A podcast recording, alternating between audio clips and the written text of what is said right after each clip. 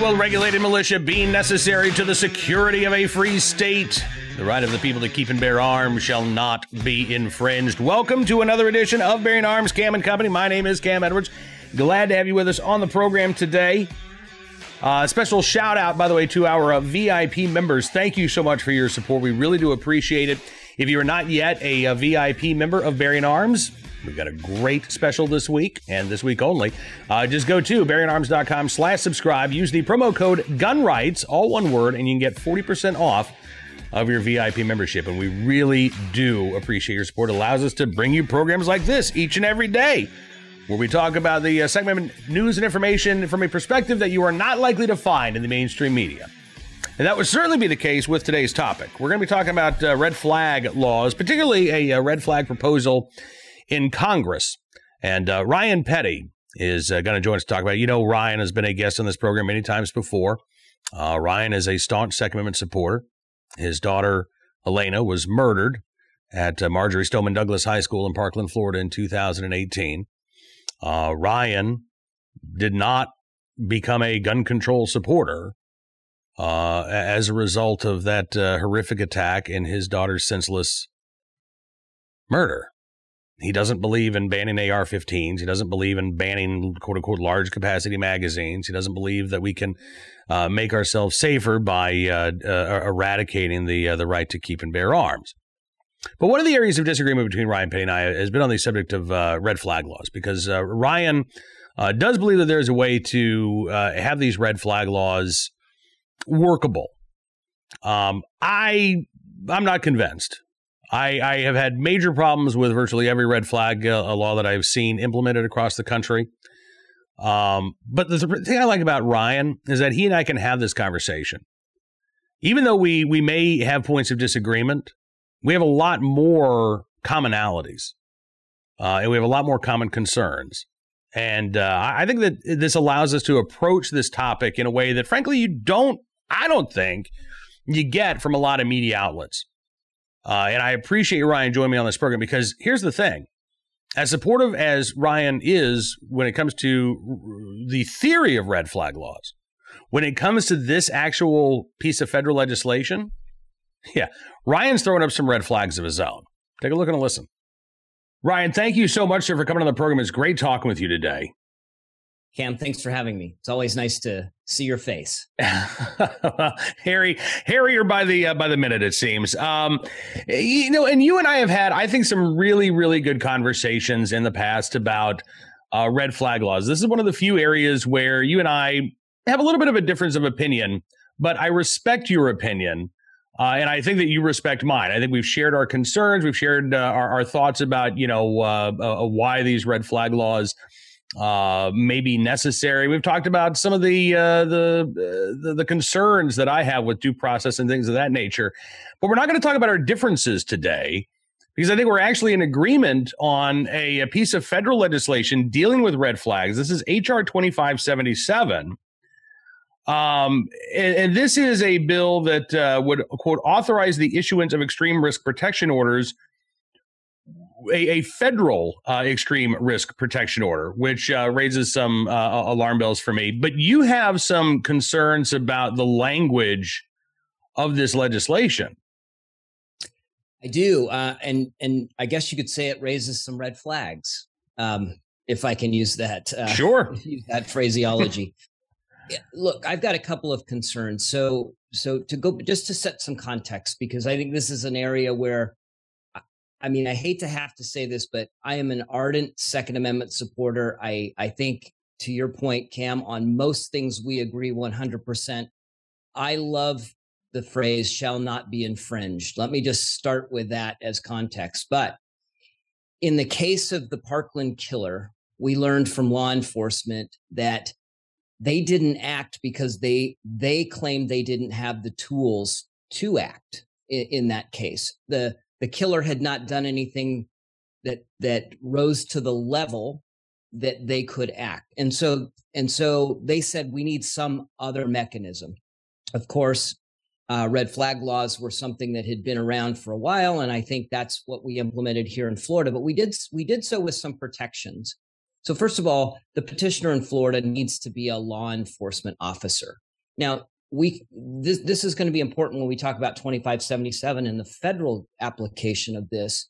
But at a minimum, you know, if you or I have a dispute with a family member and we we feel like they're at risk of harming others or themselves, we have to go to law enforcement and law enforcement does an investigation before it even gets to a court hearing. Okay. And so at a minimum, I like that. I, I, again, I know that maybe in the in the context of law enforcement, not everybody is as fortunate as I am to live in a in in a county where we have a fantastic sheriff, Sheriff Grady Judd, and I trust him and I trust his leadership and I trust him to do the right thing.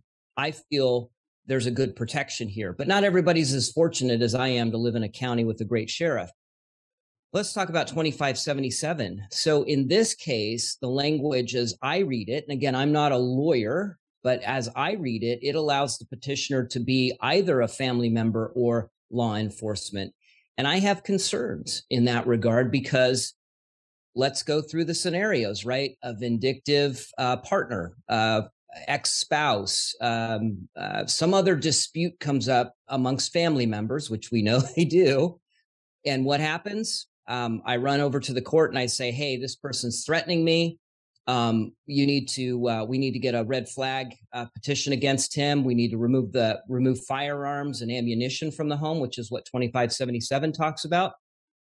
And and other than a $1,000 penalty for a false report, there really no there are really no other sanctions against the petitioner, and it doesn't require law enforcement to do any sort of investigation. Um, that's uh, that's one of my concerns. The bigger concern, maybe we can talk about in a bit, is uh, the federalizing of this and what that what the implications of that are. Yeah, and I do want to get into that, but uh, but but as you say, the false reporting, you know, look, it, it is an issue. We've seen this in uh, Colorado. I remember there was a, a woman who uh, ended up trying to file a, a, red flag order against a law enforcement officer. Now, that was a pretty egregious effort to abuse the system, and it was caught. And I think she actually ended up facing criminal charges. Be- but because criminal charges were a possibility, right, uh, as a deterrent to, uh, to to file these false red flags. Um, but we've seen this in other states as well, and, and unfortunately, you know, it, it, it is, I think, um, maybe an unintended consequence, but it is also a foreseeable consequence of of having these things on the books. And so, uh, again, if you're going to have them, and we can talk about you know why I, I, I don't like the idea of red flag laws, but if they're going to be there, you're right. There needs to be those protections in place to uh, prevent or or at least uh, try to dissuade individuals from filing these false reports. And one way to do that, as you say, is to uh, to, to to narrow that sort of gate through which these applications can go so that it is up to a law enforcement uh, officer and not, you know, a uh, an ex spouse or somebody who's going through a, you know, a nasty divorce or something like that. Um, in Virginia, we actually had uh, family members uh, in a, a case uh, accuse another family member of, uh, of being a risk, and it was subject to a red flag petition. The ex parte hearing was held. The the firearms were taken, then they were returned uh, ultimately. But of course, you know, after this guy had to go through uh, all, all the rigmarole, and as you say, those protections aren't there in this federal piece of legislation. But but what are your concerns about a federalized red flag law as opposed to you know individual states putting in their own mechanisms? Well, one is, you know, we have federalism for a reason, and I think uh, the citizens of each state can choose what they, what sort of uh, red flag implementations they they would like to have in their state. They can vote on it. They, you know, local government is easier to uh, to to influence, right? And so I think each state can, the citizens of each state can decide what they what they want for their state. I think as a principle, we ought to operate that way. My my bigger problem, I think, is that we see the politiz the politicization of federal law enforcement. Um, don't have to point out any specific examples, but just you know, just some of the things that are in the news right now. The FBI raid on Project Veritas. We look at the FBI's role in the um, Steele dossier and some of these other things. You know, trust of federal law enforcement is at an all-time low and i think to to bring to give federal law enforcement now this new power to come into any state, uh, and it talks specifically about the U.S. Marshals being involved in this. Um, it's such a political federal law enforcement is being used as a political weapon against uh, against opponents, and uh, and I just don't think um, we as a people should trust federal law enforcement with this new power. If if this needs to be done, it can be done at the state level, and the state voters should decide what they want in their state. Um, so it sounds to me like what you're saying is that fundamentally, even if the language were tweaked to, you know, re- restrict who can uh, apply for one of these things to, to law enforcement, that you're fundamentally opposed to the idea of a federal red flag law uh, being in place, uh, generally speaking, because of the politicalization uh, that we would see and that we have seen among federal law enforcement agencies. So it sounds to me like that's sort of is this just a no go bill for you?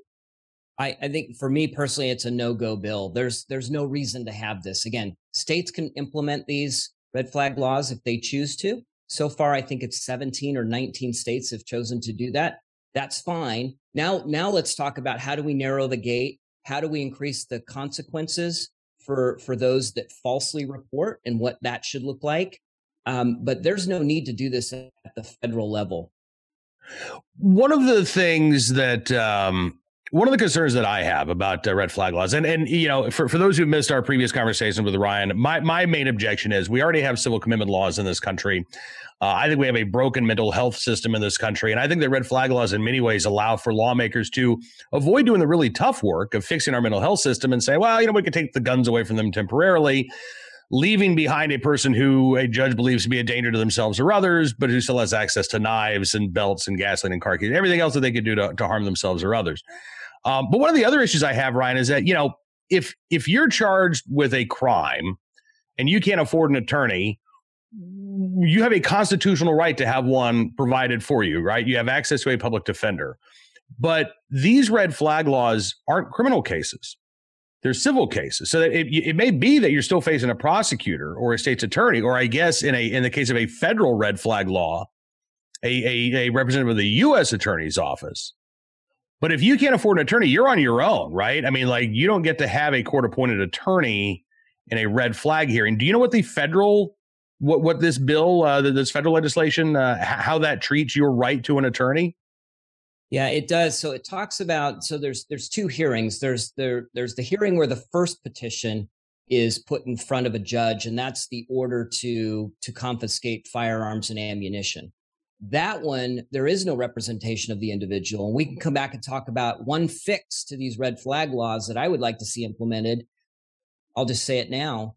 Um, I think you should be a party at that hearing. Um, if if you are in fact a risk and you and, and and they can represent that evidence, why not bring the person in front of that judge with proper legal representation and and and just deal with it there. These the, the trouble i have with the current implementation of red flag laws is that these hearings are done without the defendant let's call them. Um, i'm not a lawyer again but let's call them the defendant with no knowledge that this is happening. And so this is all happening in the background. You and i if if somebody uh, made a claim or a petition against us wouldn't even know it was happening until law enforcement knocks on the door that to me seems wrong. There's no reason. If this person is an imminent threat, law enforcement should go out, bring bring that person in front of a judge and judge that competency of that person or that imminent at that threat level of that person. That's how I'd like to see those changed. In this particular bill, however, there is um, a provision for uh, those that can't afford their own legal representation to have federal legal representation at that second hearing, this is the one to determine whether or not the red flag order becomes a quote unquote permanent order, which in this law is a six month or 180 day order. It, but that order, and by the way, I have to say I'm I'm pleasantly surprised to see that that provision was included because it is absent in in fact, I'm not aware of any state level red flag law that actually has that provision where you are entitled to uh, a court appointed attorney if you can't afford one. Uh, is that is that well? Let me make sure that I understood that correctly. Is it just at the second hearing you have access to an attorney if you can hire one, or or under this federal legislation, even if you can't afford an attorney, you would still have access to some sort of federal public defender uh, if, if, you were the yeah, subject. I can't remember the yeah, and I can't remember the name of the service, but there's some federal service that will come okay. in and represent you at that second hearing. And okay. that's that I as I as I read the bill again, not a lawyer. Yeah. Um, it sounds to me like that could be done pro bono on your okay. behalf. Well, again, that that is that I'm pleasantly surprised to see that because, like I said, I'm not aware of any state level uh, red flag law that uh, has that provision in place, and that's that's a huge concern. That's been a concern uh, even of uh, uh, some supporters of red flag laws, the, who say, you know, look, this this really kind of puts the again the defendant, the subject uh, uh, of these red flag petitions, um, at a legal disadvantage here. But I, I have to ask, I mean, you know, when you see the push right now for this federal red flag legislation, um, and this is one of those items, you know, Ryan, where uh, gun control advocates will say, "Look, this is a common sense gun safety measure." Um, why? Why even people like Ryan here uh, agree with the idea of red flag laws? Do you do you find that they don't really want to get into the debate? They, they don't want to hear what your objections are. I mean, you and I may never uh, ultimately agree on uh, the the necessity or utility of red flag laws, but you and I can sit and have a conversation uh, uh, about your point of view and my point of view and where we agree and where we disagree. Are the are are the gun control activists interested in having that debate, or is it really you know uh, sit down, shut up, and let us pass our laws? No, this this is just another uh, another weapon, if you will, in their battle. Um, and so they that's that's how they look at this. They they look at any opportunity for the government to step in and restrict our freedoms and our rights as a win and so there really is no discussion and debate uh, with them over over these um, provisions or red flag laws or quite frankly any other gun control measure that that they support. There there is no discussion and debate. And so the good news for this bill it doesn't appear to me that it's going anywhere. Um, it it is a it is not a bipartisan bill as near as I can tell. It is, it is a one-sided bill. It may get a hearing and pass the House. That that's a possibility, but I think um, it's unlikely to pass in in in in the Senate. Of course, if it got to the president's desk, it would probably get get signed. Uh, unfortunately, but no, what we should be talking about, and again, this bill only talks about firearms and ammunition. And it goes back to the point you made earlier. The real problem here is that if somebody is a threat, then we need to deal with that, that person as the threat. It doesn't talk about other weapons that may be in the house. There could be baseball bats and knives and other things other than firearms. If that person's truly a threat, then we need to get them the help that they need. And this bill does none of that. And most red flag laws don't do that. And I think at some level, they are an excuse not to deal with the larger problem. And quite frankly, we've tied the hands of law enforcement and and and made it so difficult that they shy away from things like civil commitment or or trying to work with people to get them into the mental health system. Although I know law enforcement's changing and they're they're working very they've got these crisis intervention teams. They're working very hard to try to bring mental health into the picture. But if we really truly believe somebody's a threat, we should work to get them the help they need. And, and I, I just don't think at a federal level, this doesn't make any sense.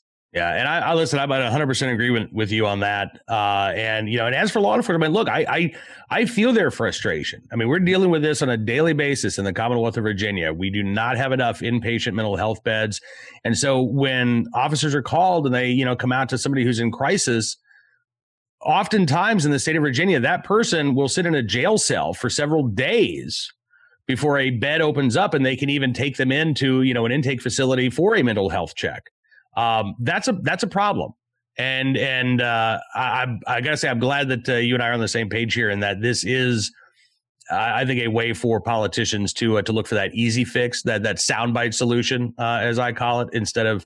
And look, you know, I'm I'm it, it's a huge issue to tackle mental health. We're talking about you know raising money to uh, uh, build more beds to provide more treatment. Like none of that comes free, uh, and you know that that that involves some very painful discussions about where that money is going to come from. And I know politicians would rather prefer to talk about something that isn't going to cost huge outlays of money that uh, that they can you know sell to the public as just an easy, quick fix that uh, uh, is painless for for most people. And I, I just you know, if we're going to deal with this issue, if we're going to substantively deal with this issue, then I don't think that we can afford to dance around uh, what what really lies at the heart of this issue. And and to me, that really is mental health and making sure that uh, folks uh, who are in crisis can get the help that they need because that's what we want for everybody. Um, Ryan Petty, as always, my friend, thank you so much for coming on the program. I could spend hours with you, but uh, uh, hopefully we'll get a chance to do this again very soon. All right, Cam. Great to be with you. Thank you. Thanks, Ryan. Appreciate Ryan joining us on the program. And again, I uh, I appreciate his activism and his involvement and his uh, passion on these issues as well. Um, we may not always uh, uh, agree, but I think that we can disagree in good faith. And again, I think we have a lot more common ground than we do differences of opinion. All right, let's uh, turn our attention now to today's armed citizen story, our good deed of the day, and our recidivist report from the uh, New York Post, where they say a New York teenager who allegedly murdered an innocent, or a, New York teenager allegedly murdered an innocent kid after getting probation just last year in an armed robbery. The uh, New York Post says a, a Bronx teenager cut loose by a judge in an armed robbery prosecution over the prosecutor's objections, only to proceed to allegedly murder a quote innocent kid in a botched gang hit. 17 year old Stephen Mendez, who was once busted for allegedly pulling a gun on his own mom, could have been uh, kept behind bars for up to four years, the Post writes, after pleading guilty in the violent armed robbery in 2020. Instead, the reputed gang member was freed on five years probation back in May on the judge's discretion. And that, according to the Post, allowed Mendez to allegedly fatally shoot a quote, completely innocent individual, 21 year old Sekou Koma, uh, last month, what uh, prosecutors say may have been a case of mistaken identity fueled by gang members out for vengeance. Koma's mother, Haja Kara, told the New York Post the judge let him go. But I'm not letting it go. My son will get justice. This is crazy. He didn't deserve to be out there. A killer is a killer. He's going to do it again. The uh, most recent victim's father, Amar Bulikoma, said the judge's decision to free Mendez was, quote, insane. So, what is wrong with this judge? If this was the judge's son or his nephew or relative, he wouldn't let him go. The city, the mayor, if this was his kid, they wouldn't let him go. They do not care about us. And you know, I, I have to say, I have I have heard statements like this so often over the past few years. Victims or their family members saying that the criminal justice system doesn't seem to care much about victims. That the system cares far more about those accused and even those convicted of violent crimes than the victims of those violent criminals themselves. And I, I, I can't disagree when you see a case like this. You know, this is we and we talked yesterday on the program about um, New York gun laws and the public defenders who uh, are, are, calling for the overthrow or the overturning of uh, New York's carry laws because right now it's a violent felony in New York to simply carry a gun without a license. So you've got people who are going to prison for simply carrying a firearm, simply possessing a firearm without a license that they can't receive. And in that same city, you've got 17 year olds who are walking away on probation after committing a violent armed robbery. That seems pretty messed up, doesn't it? I mean, carrying a firearm without a permit, I don't believe should be a crime at all. But even under New York law, it would have to be considered a victimless crime. Who's harmed by you simply possessing a firearm without a New York carry permit? No one. Clearly, there's harm done when there's an armed robbery. And yet, you've got a criminal justice system in New York that appears to treat unlicensed gun possession as more of a concern than a 17 year old committed a stick up. Now, today's uh, armed citizen story.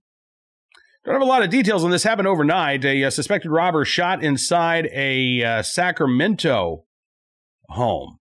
This was in uh, South Sacramento.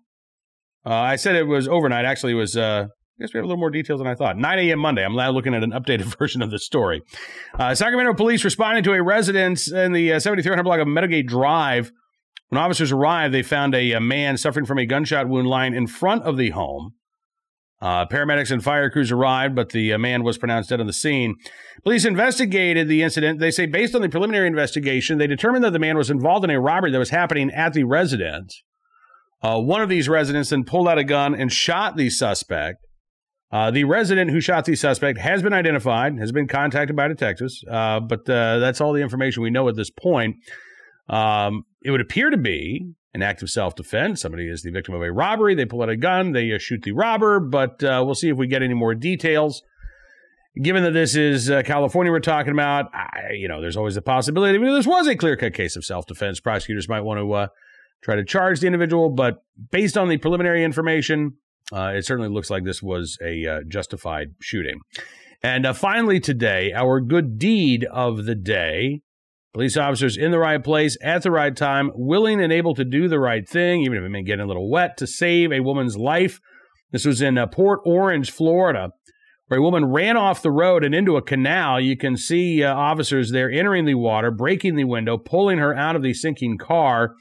Uh, the department which is located in Volusia County, south of uh, Daytona Beach. And it's another great example of the Port Orange police officers' daily commitment to the safety of their community uh, and their willingness to put themselves in harm's way to protect a stranger. And uh, at last report, woman is going to be all right. Car, probably not so much, but you know, stuff can be replaced. Lives cannot. So, uh, in the right place at the right time, willing able to do the right thing. Our uh, hat tip today to those officers there in uh, Port Orange, Florida. That is going to do it for this edition of Bearing Arms Cam and Company. But coming up tomorrow, we will have a, another program for you. We've got uh, we'll get you caught up on all of the latest segment news and information throughout the uh, nation. Also going to uh, celebrate Veterans Day with a uh, great new patriotic song. We're going to introduce you to the artist behind it. That's coming up on the next edition of Bearing Arms Cam and Company. Until we speak again, be well, be safe started the music a little late this time, didn't I? I feel like I should keep talking a little bit longer just so I can get that emotional hook there with the music, but I don't think so. I'll just tell you again be well, be safe, and of course, be free.